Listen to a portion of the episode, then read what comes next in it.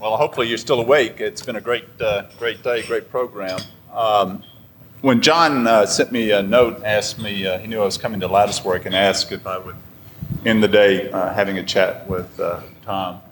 I immediately said yes, and I told him, I'm sorry, that's better. Um, I immediately told him yes, and I said, you know, it would be an honor, and he said, of course it would be an honor to talk to Tom, and it is, because Tom is one of the exceptional great money managers in the country, and even though we're the same age, he looks distinguishedly younger than I am. Uh, to give you an idea, when I wrote The Warren Buffett Way in nineteen ninety-four, we published it. Tom was already in his second decade of managing money at Semper Vic. Um, and that was quite extraordinary. So we're the same age, but clearly Tom hit the ground running quicker than I did and covered many more miles than I did when we first met. To give you an idea, we tell the story about Sequoia Fund having the first five years of underperformance when Warren turned over money to them, and how uh, Bill said that was just, you know, a tough time and things like that. Well, Tom started his Semper Vic partners and decided he would outperform the market for seven consecutive years. And in the first eleven years when Warren Buffett came out, I looked at the track record and he had beaten the market ten out of eleven years. So if you want to start a firm, get off the ground running, do what Tom did. And then lastly, I would tell you the reason why I think it, it is so impressive what Tom has done is that you got to think about nineteen eighty-four uh, when Tom started uh, Semper Vic, and he'll tell the story about meeting Warren. But he was the very first, uh, in my judgment. Maybe there was an ant or two uh, walking around, but he was the very first to take Warren's teachings and take it into the international markets. And in nineteen eighty-four, that was not necessarily fashionable. That wasn't the go-to decision. He was buying international stocks before Warren bought Coca-Cola, which was probably the first kind of global multinational that Warren got his hands around. So he was light years ahead of so many of us, including Warren, in this particular area. So that's why I say it is an honor for us to be here. I want to start by just asking Tom to bring us up to date, because when we had breakfast, I said, you know, a lot of people know your performance and track record, but probably don't know Tom. And I wanted you to basically start the afternoon with uh, leaving Wisconsin, starting your uh, education, and bring us up to the current date. Well, it's it's such a pleasure to be here, and an equal pleasure for me to be here with Robert Hagstrom. Um, as we met each other back in the early nineteen nineties, if not the late eighties, and um, and it turns out that R- Robert uh, second book played a big role in shaping my own inve- and hardening my thoughts about investing in a way I'll get to, um, because his, his second book was terrific on one particular point. Um, I did grow up in a town called Janesville, Wisconsin. I think it probably has an important impact on my life. Um, Uh, my mother, oddly enough, uh, ordered newspapers from around the world when I was a child, and so we every week we get our newspaper from some foreign land, mainly unintelligible, but it opened my eyes to global things. And in Janesville at the time, there was a family-controlled company called the Parker Pen Company. You, anyone here may remember it. It was a luxury good. Uh, it did what um, the prior group talked about. It gave somebody the ability to badge who they are by what they had. It was a powerful brand, family-controlled company. And uh, in, in the arc of my career, I ended up today focusing on family-controlled companies with foreign foreign exposure. Um, and and the Parker Pen Company stands as an example of a family-controlled company that went wrong. And so um, that's part of my background. And then Um, you know, generally speaking, the town I grew up in was the town of uh, uh, of a General Motors plant, and Paul Ryan um, uh, uh, was from Janesville and couldn't save the plant, and Russ Feingold was from Janesville and couldn't save the plant, and so it was a it was an uh, it was a lesson in terms of what happens to a, a, a place, a city that becomes overly dependent on on that type of a business. So it's an interesting background. I went to Dartmouth College um, and then went to Stanford Business and Law School. And it was at law, at business school when I met Warren Buffett in nineteen eighty-two, and he visited with our class and left several impressions that were very important for me.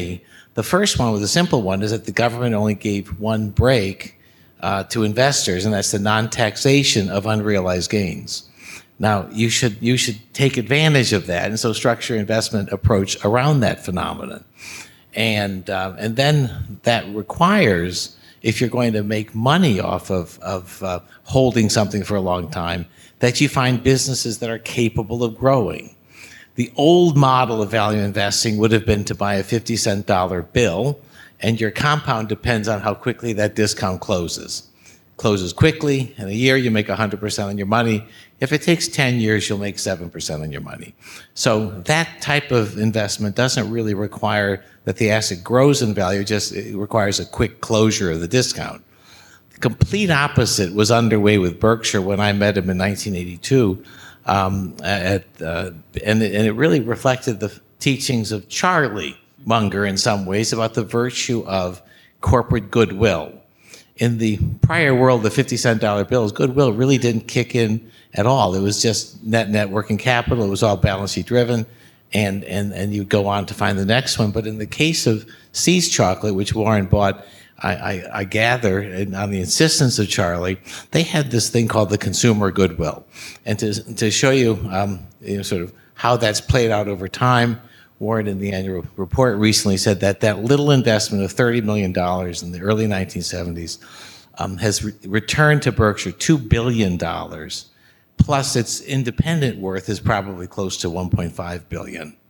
Now, that was a terrific investment. He hasn't had to pay a penny of tax on the appreciation in the business, so he fulfilled the lesson that he, he shared with us at Stanford Business School, which is the number one goal is to um, invest in a way that you don't have to Uh, pay taxes, um, but it requires a reinvestment, and that's that's where things get very difficult. Um, it requires that you grow the intrinsic value of the business that you bought shares in, and, and in order to get that done, you typically have to rely on third parties. And what Warren said to the class just after the tax statement was um, that you can't make a good deal with a bad person. And what he's referring to had to do with agency costs. As an owner of a business, um, you hire managers, and managers are, are representing your your reinvestment decisions. And if you get the managements wrong, you will you will find that they tend to make investments that that favor them over favor the owner.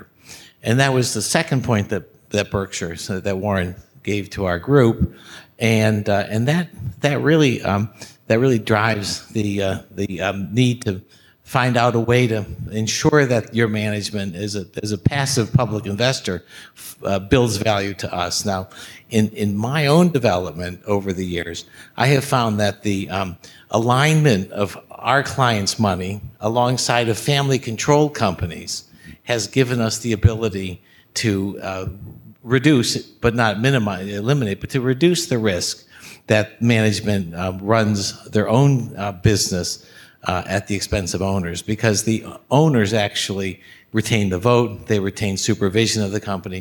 Now, you can find drastically dull family-controlled companies. In fact, Robert lives next to one that once existed, uh, and it was a Pennsylvania cable company. I own shares in a Pennsylvania cable company called Comcast, and down the road from where Robert lives is a company called Adelphia. And Adelphia was as crooked as could be, and, and Comcast is, is, is sort of saintly as could be. And each of them were family-controlled, and one of them has grown to be a behemoth, and the other one basically went bankrupt. And, and they had the same starting point, same industry, same control structure, and you just have to get one right and, and, um, and, uh, and uh, pay attention to some of the issues. Um, so you have this notion, you've got to find a business that allow you to reinvest. That's not very. That's not a, not very easy to find businesses that allow you to invest if you have a twenty or thirty year horizon.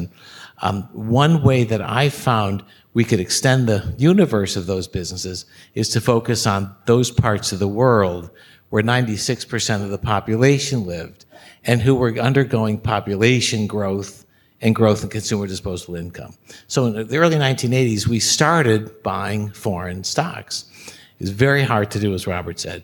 And, um, and in fact, this was probably the first one that, that we bought a, a, a big position in. We, I ended up owning twenty percent of this product. My wife grew up in England, and it's a British cereal. Now, mind you, if has anybody here tasted Weetabix or ever come upon it? And you live to tell the tale. Um, it's um, it's really bad tasting cereal. The British love it. The British associate it with having a need for something that's going to sustain them through a really hard day. So, you know, the, the consumption has sort of leveled off, and I'd meet people all over the all over the United Kingdom and say, "Do you still eat Weetabix?" And they say, "No, I'm eating, you know, um, can't um, snack bars and all sorts of things. My life is on the run. I can't really afford the time." But then they'll say, "But if I have a busy meeting in the day, I'll always have Weetabix beforehand." So, it anyways had a great allure.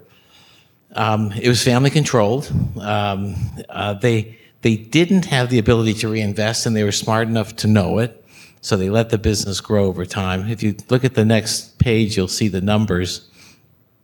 They're sort of hard to read, but on the far right-hand side, it says nineteen eighty-nine.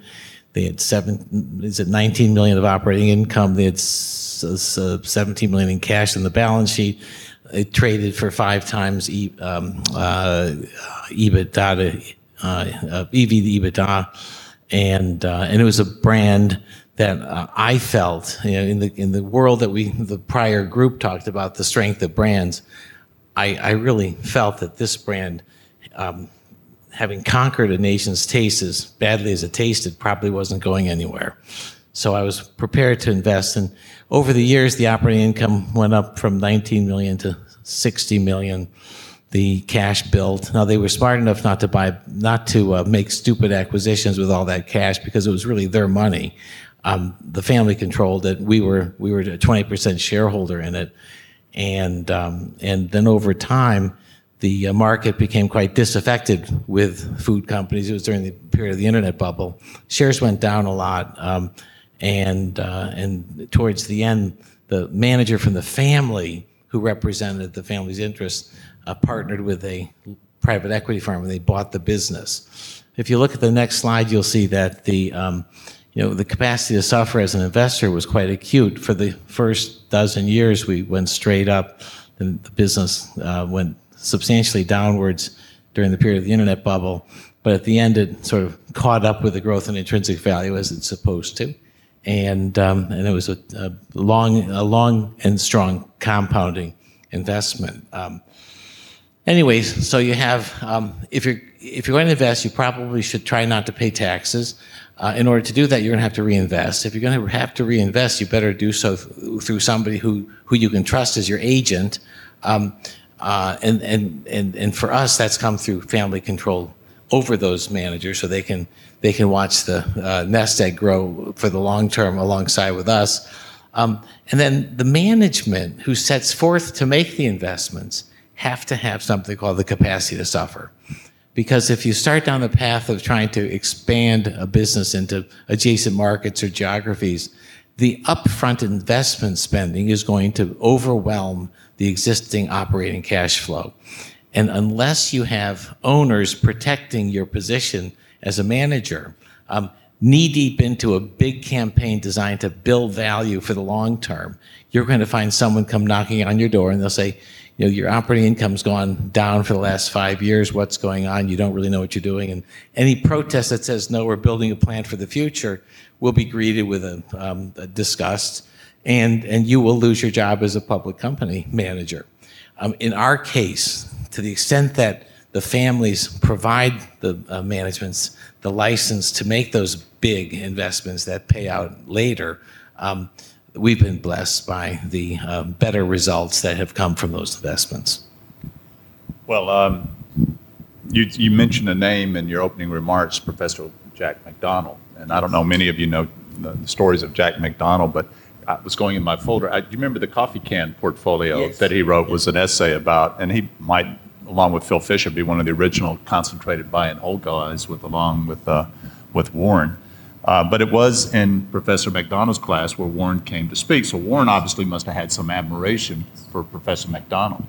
Um, in addition to Warren and Professor McDonald, who other uh, great investors, I'll include Phil Fisher, but who yeah. other had influences on your thinking at that young age? Yes. In the eighties, as you were motoring up the hill there, who was who was else uh, influencing you? Um, I'd say it would be Bill Ruane. Um, as I went to work for the Sequoia Fund after business and law school, and um, and Bill was a um, complete independent thinker. So the offices were at thirteen seventy sixth Avenue, and for four years when I worked there, we never had a single sell-side analyst come through. It was all sort of homemade research, which of course is the best kind. And none of the none of the distractions from Wall Street whatsoever um, filtered through that process. Um, he um, he had a very high tolerance for concentrated portfolio holdings. And and I've sort of adopted a portion of that, not nearly so concentrated as he's willing to have gone, but um, our top three holdings are thirty percent of funds under management. Our top ten holdings are seventy percent. So it's it's pretty concentrated, but he, Bill was even more concentrated. And then he had an enormous sense of humor and, and an enormously generous spirit, which which really uh, ingratiated himself well with the with the companies he visited, with the people he, he associated with. And I can always remember going to a meeting with him once, and he said to the person who he knew personally, in charge of a business that he was considering investing in, um, a business like, if you guessed, the, op- the the estimates on the street for earnings per share might have been five bucks. The stock may have been sixty at the time, five dollars of earnings. Most analysts spend all their day visiting with management, trying to know whether it's going to be five dollars, four ninety-five, or five oh five. That's that's where the rubber doesn't meet the road, usually. Bill would say, what's the chance that you're going to lose money next year? So the estimates are at five bucks. Most people spend their time arguing whether it's five oh five or four ninety-five. And And, and there's Bill. He says, I'm sort of worried. What are the chances you'll lose money next year? And, of course, the, the C E O looks back and says, are you, are you crazy? We're, we're expected to earn five bucks? No, I know that. But what are the chances that you'll lose money next year? And they went on back and forth. Exasperated, the C E O would finally look up and say, well, for that to happen, uh, one of three things would have to take place. Now, those are the only three things you really want to know about. You know, everything else that leads you to either five bucks or four ninety-five or five oh five, that's all in the stock, and you don't really learn anything about it. But if you can get someone to say, "Well, for that to happen, these following three things would have to happen," um, that's an extraordinary gift uh, to get the, the kind of disclosure. That's that's part of the investment surge, but most people cluster. And he, he didn't. And the last thing I'd say is that his, his particular gift was he drove everything down to unit pricing. I remember we were looking at Duracell, and, and he sort of figured out the price per battery based on the ingredients and then sort of grossed it up by volume and and, and all the rest. So he was, he was the complete guy. Well, the folklore was that uh, when you guys were at Sequoia, that you actually knew what the price was for the paper that rolled around the cigarette. Oh, absolutely. You had it, you had it down to that. Yeah, yeah, yeah. That was it. Uh, of course... Um, Uh, it was, um, uh, they, we owned the company, it was called Acusta, and it was part of P H Gladfelter. It was a big investigation. Um, but anyways, the, this concept of uh, capacity to reinvest, capacity to suffer, shows up in so many of our holdings. I think Heineken may be one of the most interesting ones, because it shows that the capacity to suffer arises in one of two ways. It could either be that Wall Street wants you, the management, to do one thing, and you say no. So Wall Street says yes, you say no. The other side, it could be Wall Street says no, and you say yes. In each case, as management of the public company, you will be equally scorned by Wall Street because they tend to want to have a certain thing happen in their own way. And Heineken, over the years, has has had the courage, because of Freddie Heineken's control stake, um, they've had the courage to reach. And so in one case, um, they were asked, they, in fact, they were implored by Wall Street to acquire Brazil's second largest brewer because Ambev, their main global competitor, A B InBev, um, actually its home market and the market of most of their strength is Brazil. And there's a belief that if Heineken gets strong in their home market, they would have the ability to press on Uh, competitive action when other parts of the world become lit up competitively. And it was to be a good thing not only for that purpose, but it's a big beer pool of profits. So Heineken um, was implored by Wall Street to take this early move to get competitive in Brazil. Um, and, Wall, and, and, and Heineken said no. Uh, price didn't make sense and they weren't ready, and the business went to Kirin for five billion dollars. And they bought twelve percent of the Brazilian beer market for five billion dollars. Fast forward four years later, now, um, Kirin's made a mess of it. Uh, they've really ruined the business. They've made enormous losses. They come back to the market to sell it.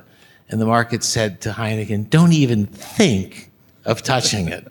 And um, and Heineken looked at it and said, well, that's not such a bad deal at five hundred ninety million dollars. So the business that they had the capacity to avoid, because management was protected by the uh, family, um, would have cost them five billion dollars had they followed Wall Street. Instead, of, they ignored Wall Street when they had the chance to buy it for five ninety. Now, it, it, it seems it seems to make a mockery of Wall Street, and so I, I, I overly generalize here. But the real issue wasn't the five ninety. The real issue was that the business that they bought was going to cost them a lot of money to get um, properly integrated with the business Heineken already had. And those those investments would actually be the ones that really disturb the, uh, the, the financial markets, because they're unpredictable and they would burden operating income heavily. And Heineken has said that their business going forward um, uh, would be burdened in a way that the investment spending that goes through the income statement, um, as they spend another billion dollars merging it all together, would depress earnings, and it would, it would actually keep the operating margin from growing at fifteen basis points a year to ten or something. And with that news in hand, the stock market took Heineken's shares down from eighty-nine euros a share to eighty-one. And it would have kept going had, you know, had this not be a family-controlled company. In the midst of all this, um, another competitor came along and bid for Heineken's shares um, because at, at the moment of the great collapse in the price, uh, they tried to be opportunistic, and the family said, go away. We control fifty point one percent of the shares, and there's there's no interest. Now, that's that's the kind of protection that you can get um, if you have a like-minded, long-term oriented family, yeah, and a business managed by people who are long-term minded. You might uh, recall that Will Thorndike was asked about, he wasn't going to write a second book, but he might write an expanded book and include international managers. And I, when I was in London with uh, Will at the a conference over there, and he was talking about this, I said, you got to talk to Tom. I said, you know, Tom knows everybody. The problem with Will's book, not a problem, but Bill requires that if you're in his book, you have to have run an allocated capital for twenty years. Everybody in the Outsiders ran that business for twenty years before they got the thumbs up from Will. Mm. So there are not that many people out there that have a twenty-year record of allocating capital. But Tom said, yeah, there is one, and there's several, but one that I think does it extremely well is Heineken, and, and Tom and Will talk. So that, that's, a, that's a great story. Hearing you talk about Bill Ruane and the way that he so masterfully is able to talk with management and, and get to the nuts and bolts without embarrassing them reminds me when you took me under your wing and I was pledging and we went to see uh, Dow Jones. Mm-hmm. Uh, Peter Kahn, I guess, this was ninety-five, ninety-six. Peter Kahn, who was a Pulitzer Prize journalist and started the Asia edition of Wall Street Journal and was brought in to be C E O.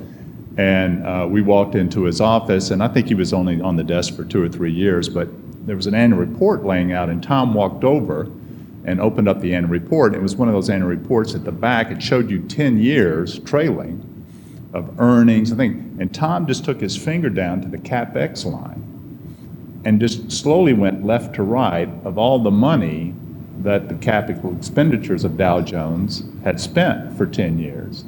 And then just as politely as anything said, Peter, can you tell me how this money was put to work and, and, and what happened and how you did it? And it was the most beautiful way of saying, you screwed up this company with all this capital expenditures, but they went through yeah. a great dialogue. You might tell a bit of that story. I thought that was great. Yeah, it, it is the fact that it just kept consuming capital with no return. At the time, it was really because they had a series of news wires that they were trying to use to compete against Quotron and, and, and Telerate, and then Bloomberg came along with their superior product. And it was just an endless stream of expenditures that ultimately led to nothing but losses. Um, but lest um, that story make me seem like I'm I'm too clever with annual reports, um, it reminds me just um, this past week I met with Brown Foreman's, um, the management, and uh, I opened up the annual report to the last page, and and their charts went just like that. And appropriately so, there's Brown Foreman's share price, there's the S and P, and there's the, the uh, spirits industry in general. So I commended them on that, but told them the story about when I was in, in uh, Greece years ago, and I had gone there with uh, Di- with Guinness, the parent, the former company to Diageo, And the Greeks love um, Johnny Walker Black Label. And there's a specific format where it was consumed in absolute uh, barrels, and it was called the bazookia. And the bazookia is an outdoor entertainment area where men and women gather at the feet of a singer in an open stage, and uh, and uh, and that was the um, uh, the uh, visit to the country to see how the business was going. And uh, just as an aside, I'd say one of the best businesses I've ever looked at was the business inside that bazookia. The owner of the business had a platform just about this high, and men would be close into the table with their dates, and they'd, they'd peel out a thousand dollars, two thousand dollars, three thousand dollars, and they'd buy this platter of gardenias. And they, the man would bring the platter, he'd inspect it, he'd bring it up, and he'd throw it at the feet of the singer, um, who showed absolute disrespect for the whole thing. um, but he was then croons to the woman for a while to show some sort of love. And in the meantime, you see this broom sweeping up the gardenias, and they put it back on the plate, and they sell it again, and again, and again throughout the course of the evening. Men's stature to the women who they were with for the expenditure of that money worked perfectly fine, and it was just one of those great businesses.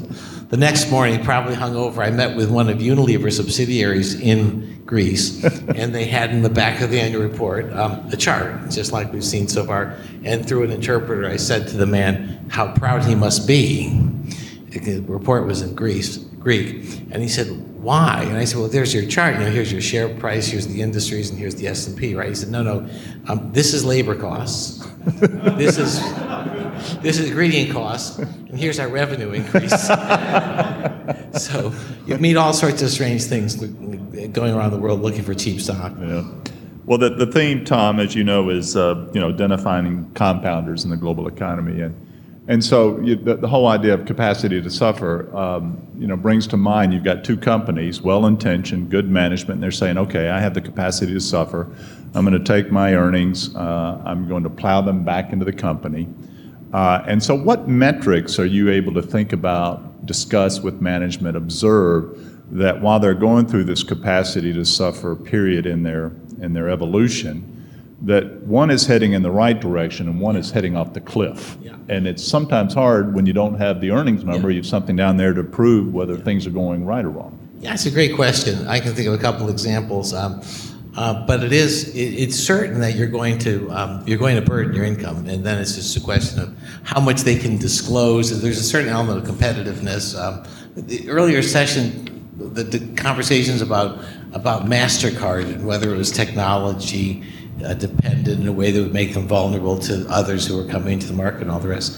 Um, it, the one thing I'd say about that, because it's very much a investment story. It's not a family control company, but Ajay Banga, who runs it, treats it as if it was his child, and he wants this child to go to, you know, graduate school someday, and he's spending every penny he possibly can.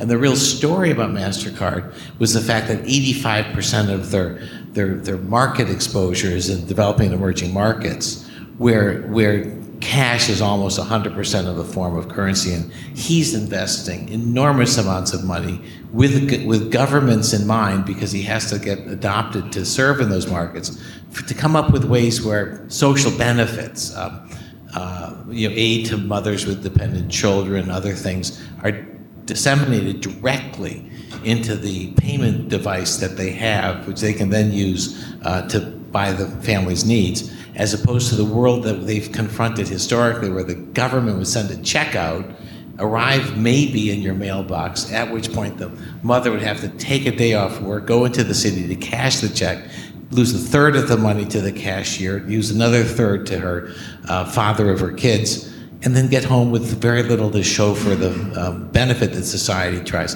Now, he's been all over Africa and and uh, and India and other parts of the country, the world, trying to come up with those types of systems. Um, uh, the, the the quick and dirty way to understand the magnitude of of MasterCard spending is just, just to see how flat their operating income has been, despite huge absorption of fixed costs d- due to the growth in gross dollar volumes each year for five years. So. You've had enormous growth in volume um, that absorbs fixed costs. The margin sticks around fifty-five, sixty percent. It could be ten points higher if they weren't plowing all the money back into the business that they were.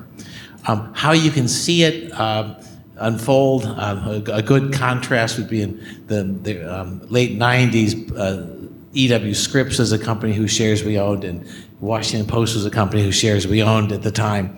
And Scripps um, had an executive who who had run several divisions. He was out of out of uh, work at that time within the company. He proposed to the family trust that that had voting control um, his interest in creating a new network that would wed the interests of home and garden and create a T V network called the Home and Garden T V Network. Never done before, white space, untouched.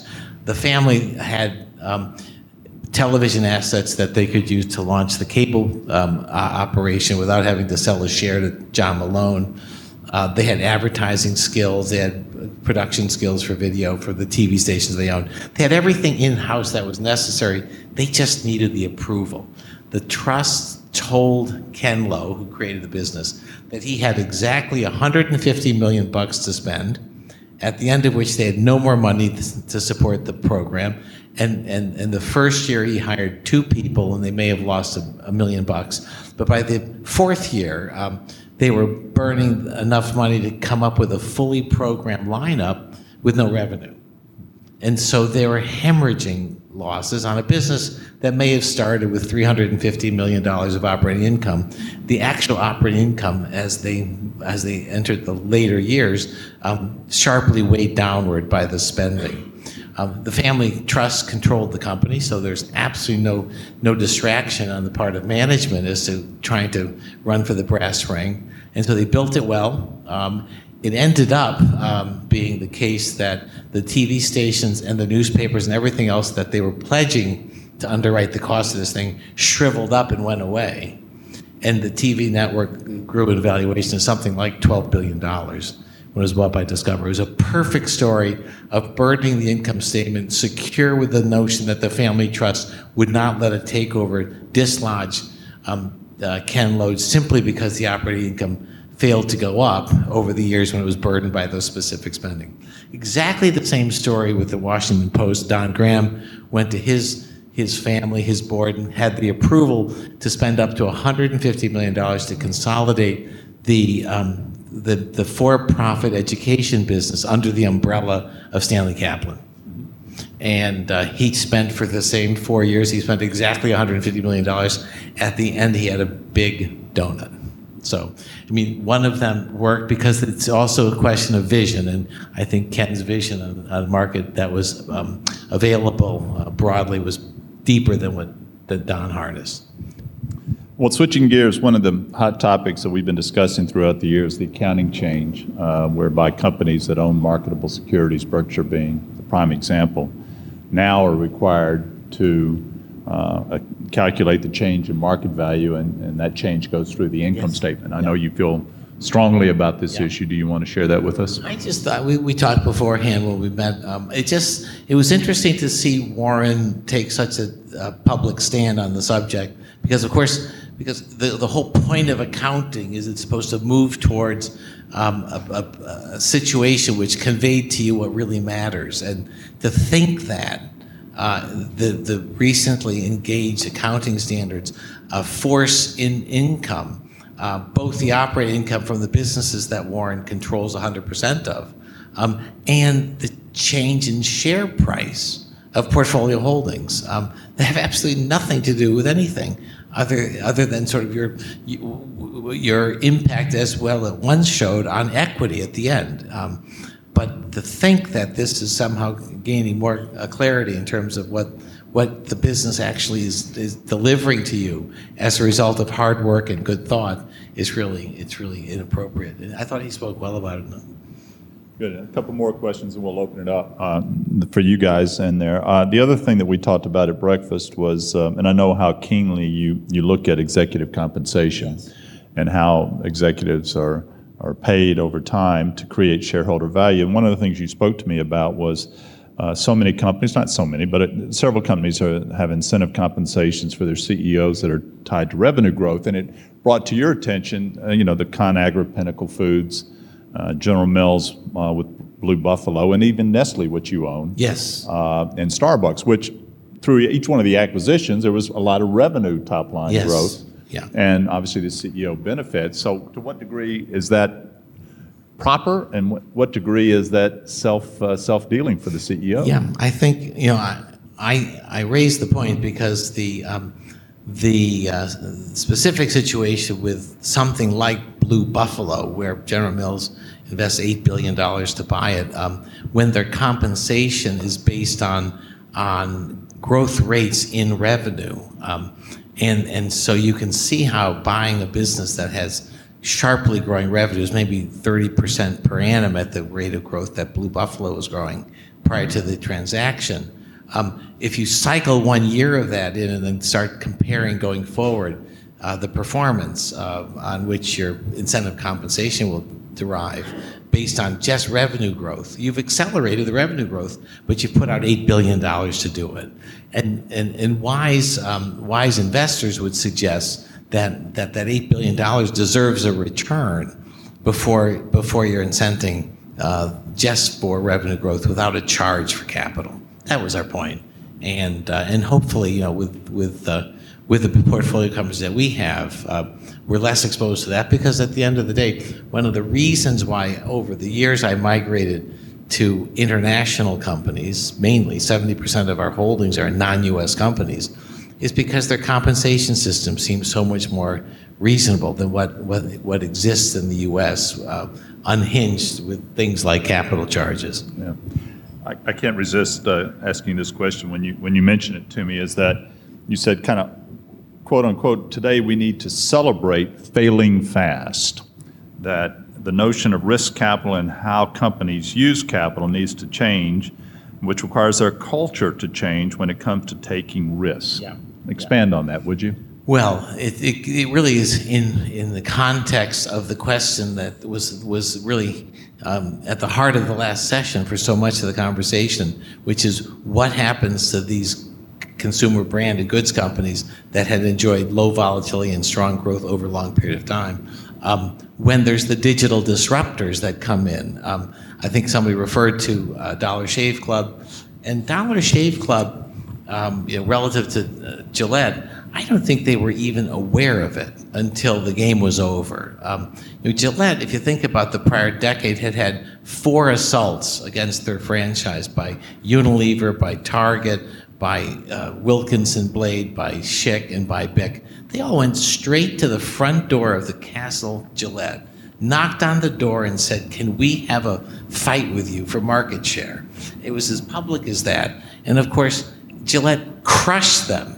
Nothing to show for the assaults, because they have all the they had all the benefits. Um, uh, Dollar Shave Club sort of off in the wilderness, never had the decency to come by and say, let's have a fight, and and and created this product, which is as is required for most products today, um, that had both the but the product itself, but also something that came in in in. Um, Uh, uh, alongside of it. In this case, it's the cool factor of getting a box every week with someone who cares enough about you to send you fresh blades.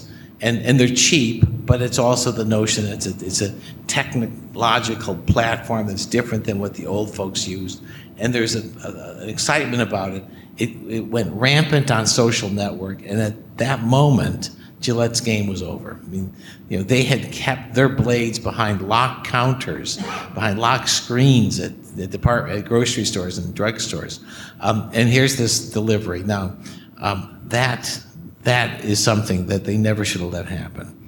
Um, they needed they needed to scour the social landscape with with with um, um, alerts that, that would inform them sooner, and then they they needed all of the businesses that we own, whether it's Unilever, Nestle, um, Heineken with spirits and beer, craft brewers.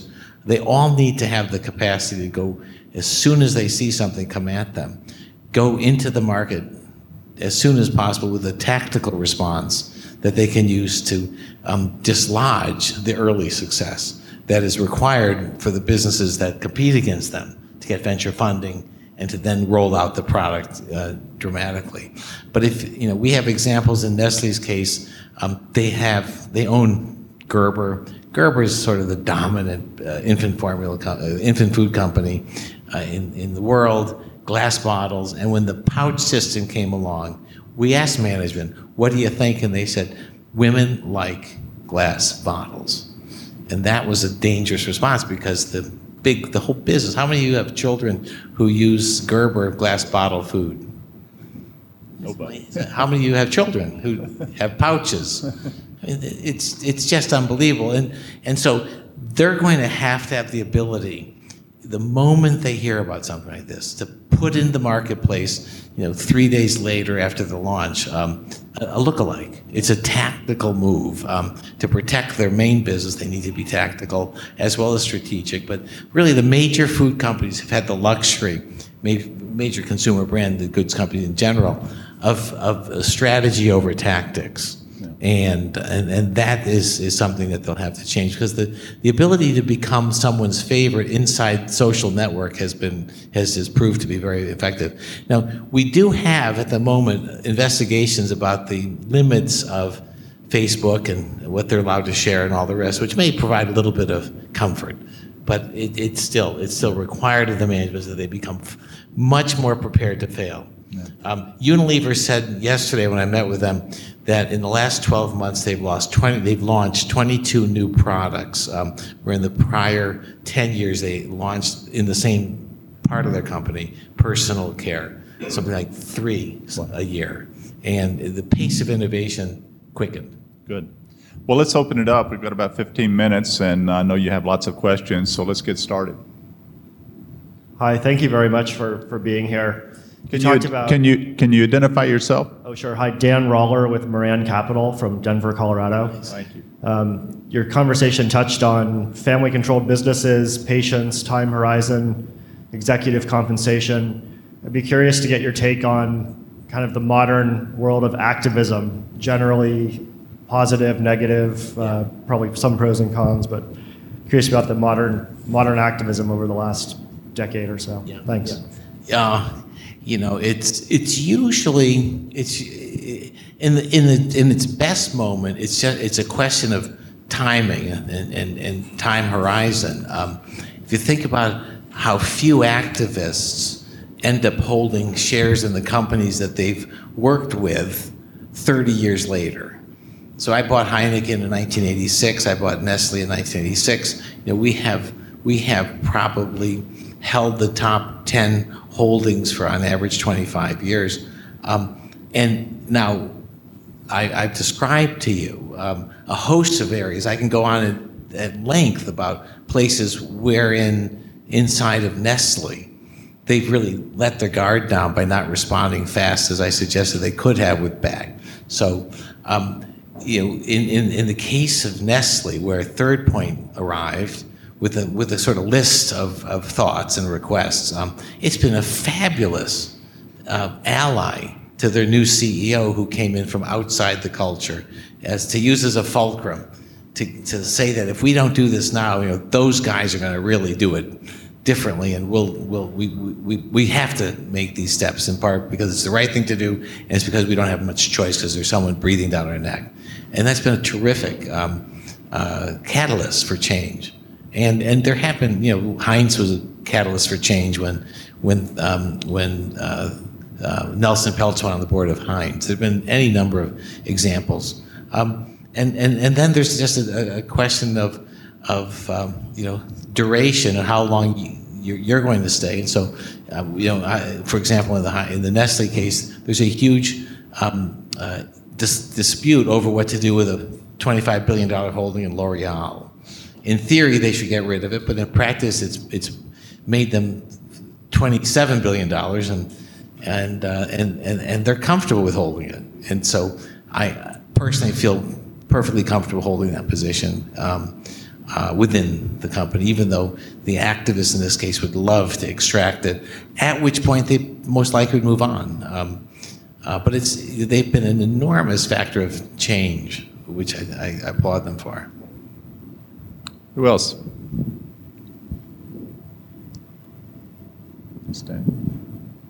Hi, Dan Geary from uh, Sampson Investment Partners. Tom, on the topic of disruption, how do you think about uh, the competitive threat from Juul to the core business of Philip Morris and British American Tobacco? versus kind of the opportunity that Juul's created for British American Tobacco and P M by essentially validating an entirely new nicotine delivery industry. I had I actually brought a Juul that I was going to pass around, so anybody here who's unfamiliar with it would have a chance to see it. Um, anyways, it's it's it's really um, a provoking moment because Philip Morris, uh, whose shares I've held for quite a long time, um, with a major nod to capacity to suffer, has spent the last five years in uh, developing a product that heated but didn't burn tobacco that would um, that that would allow adult smokers to quit smoking. More than half of the adult smokers in the world want to quit, and this is the product lined up for it. It launched in Japan. Seven million people now um, uh, around the world use the IQOS product that Philip Morris invented. Now it cost them, as I said, two and a half billion dollars uh, over five years to develop it. Um, and and the next big step is the U S, and the F D A has stonewalled them. And it's it has the potential for being extremely disruptive over time for the Philip Morris and Altria investment, because Juul um, has uh, in the marketplace today a product that can help adult smokers quit. It doesn't have any reference to tobacco whatsoever, and it has the advantage of having become rather cool and sexy. And that's a real problem. Um, uh, someone s- s- thoughtfully talked earlier today about about positional goods, which are those things that you use to tell people who you are by what you have. I mean, that's that's why Marlboro was a forty-two percent market share cigarette for thirty years. Is that that said everything you wanted around the world? It was called American freedom. And it just, you know, set the world on fire, literally.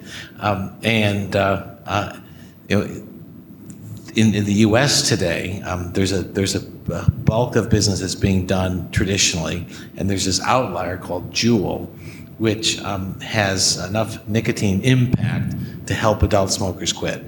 And if it stays unchallenged as the only product in the market long enough, Philip Morris's product, which would have been perfectly suited for that market, will have tough sledding, tougher sledding than they would have.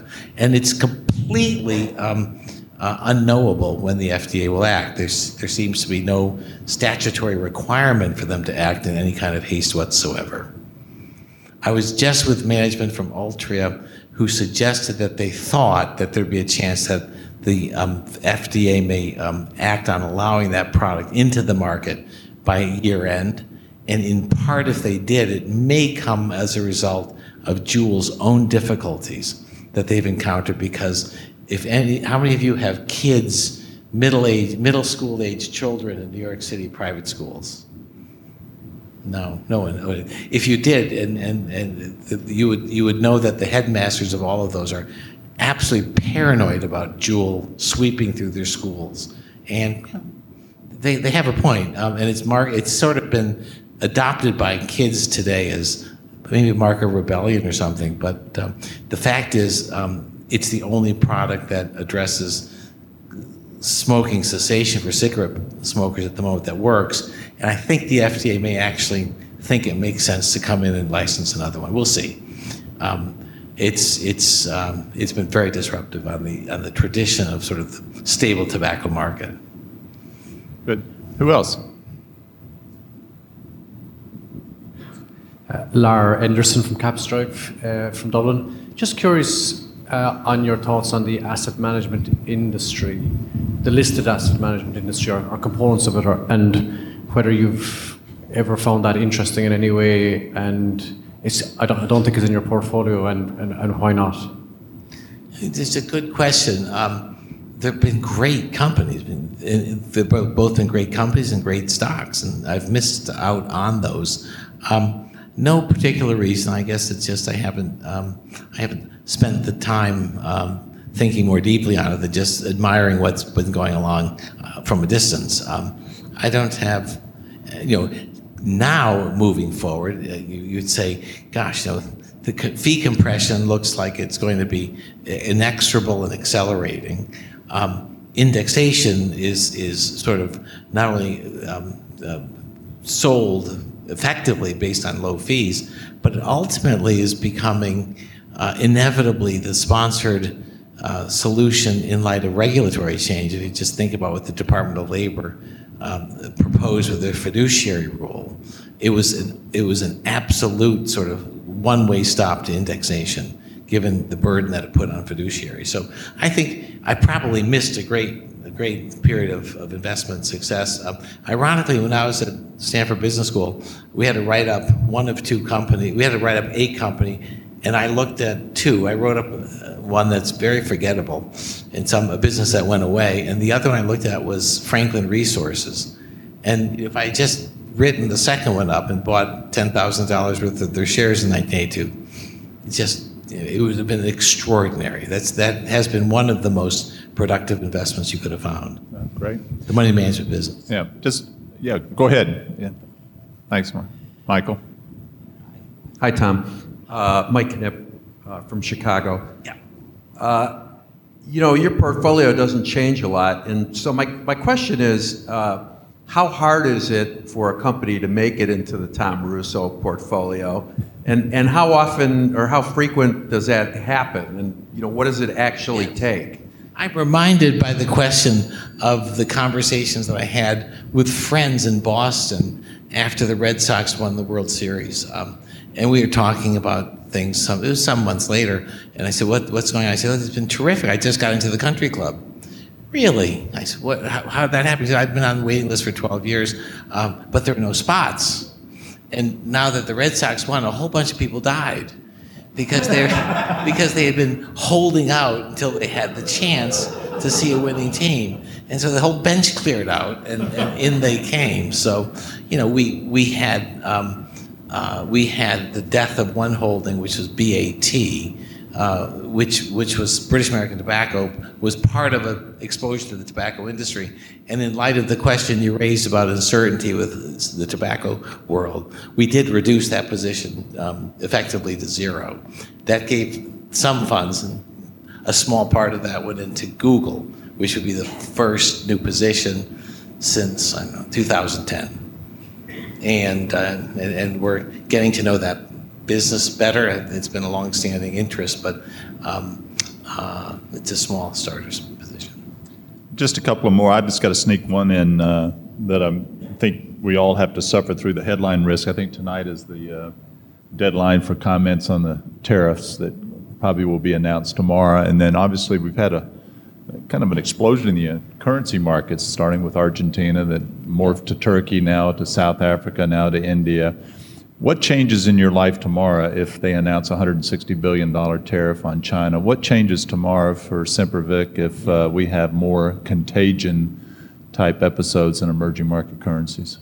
Um, these are these are all, you know, headwinds, major headwinds. Um, the trade with China. I mean, um, ultimately, we are um, we are going to import a lot of inflation into the U S if if if the price adjustments that will be required are are met without a reduction in demand. Uh, there's going to be inflation. Uh, our businesses are designed to cope well with inflation.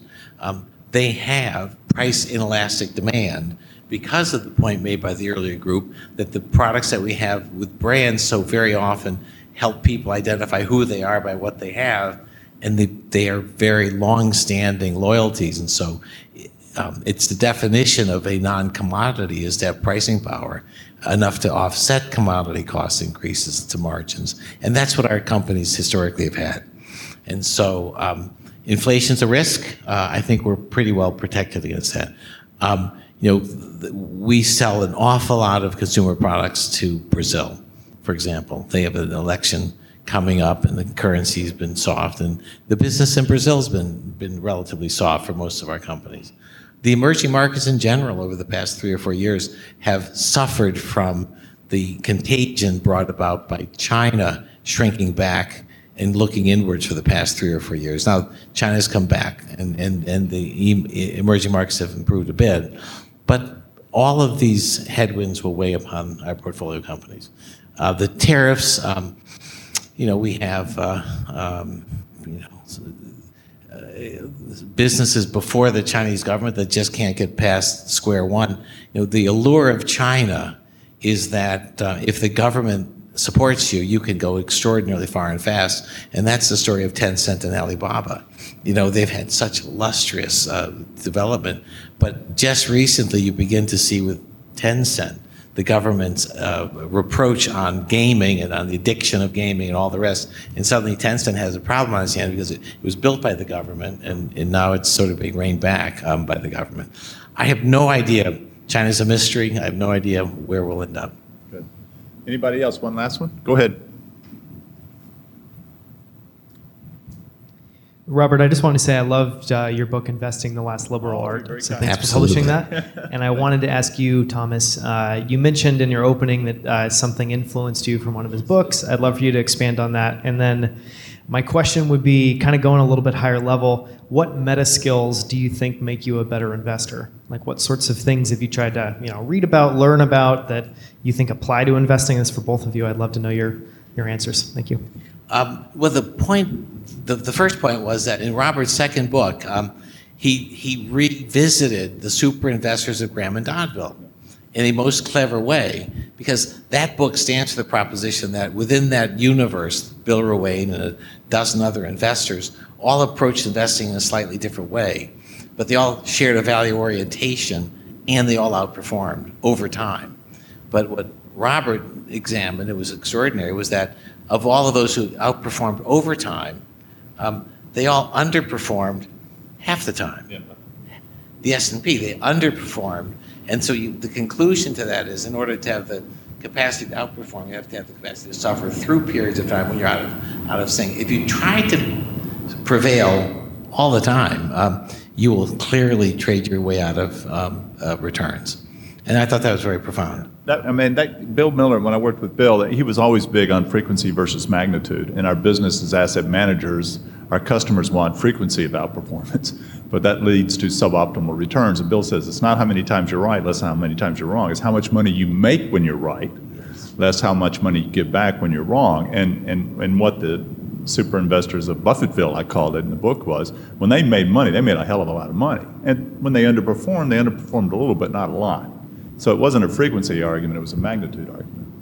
And then meta, I've just been very fortunate uh, to have worked with people who had interesting um, insights and had the right orientation of, you know, concentrated investments, uh, very low turnover, um, tax sensitive. Um, and uh, and then the early advice by Professor McDonald, which was not to be provincial, but to start to look internationally, back in nineteen eighty-two when it was hard to do, uh, and few were, and, and made it very rich pickings.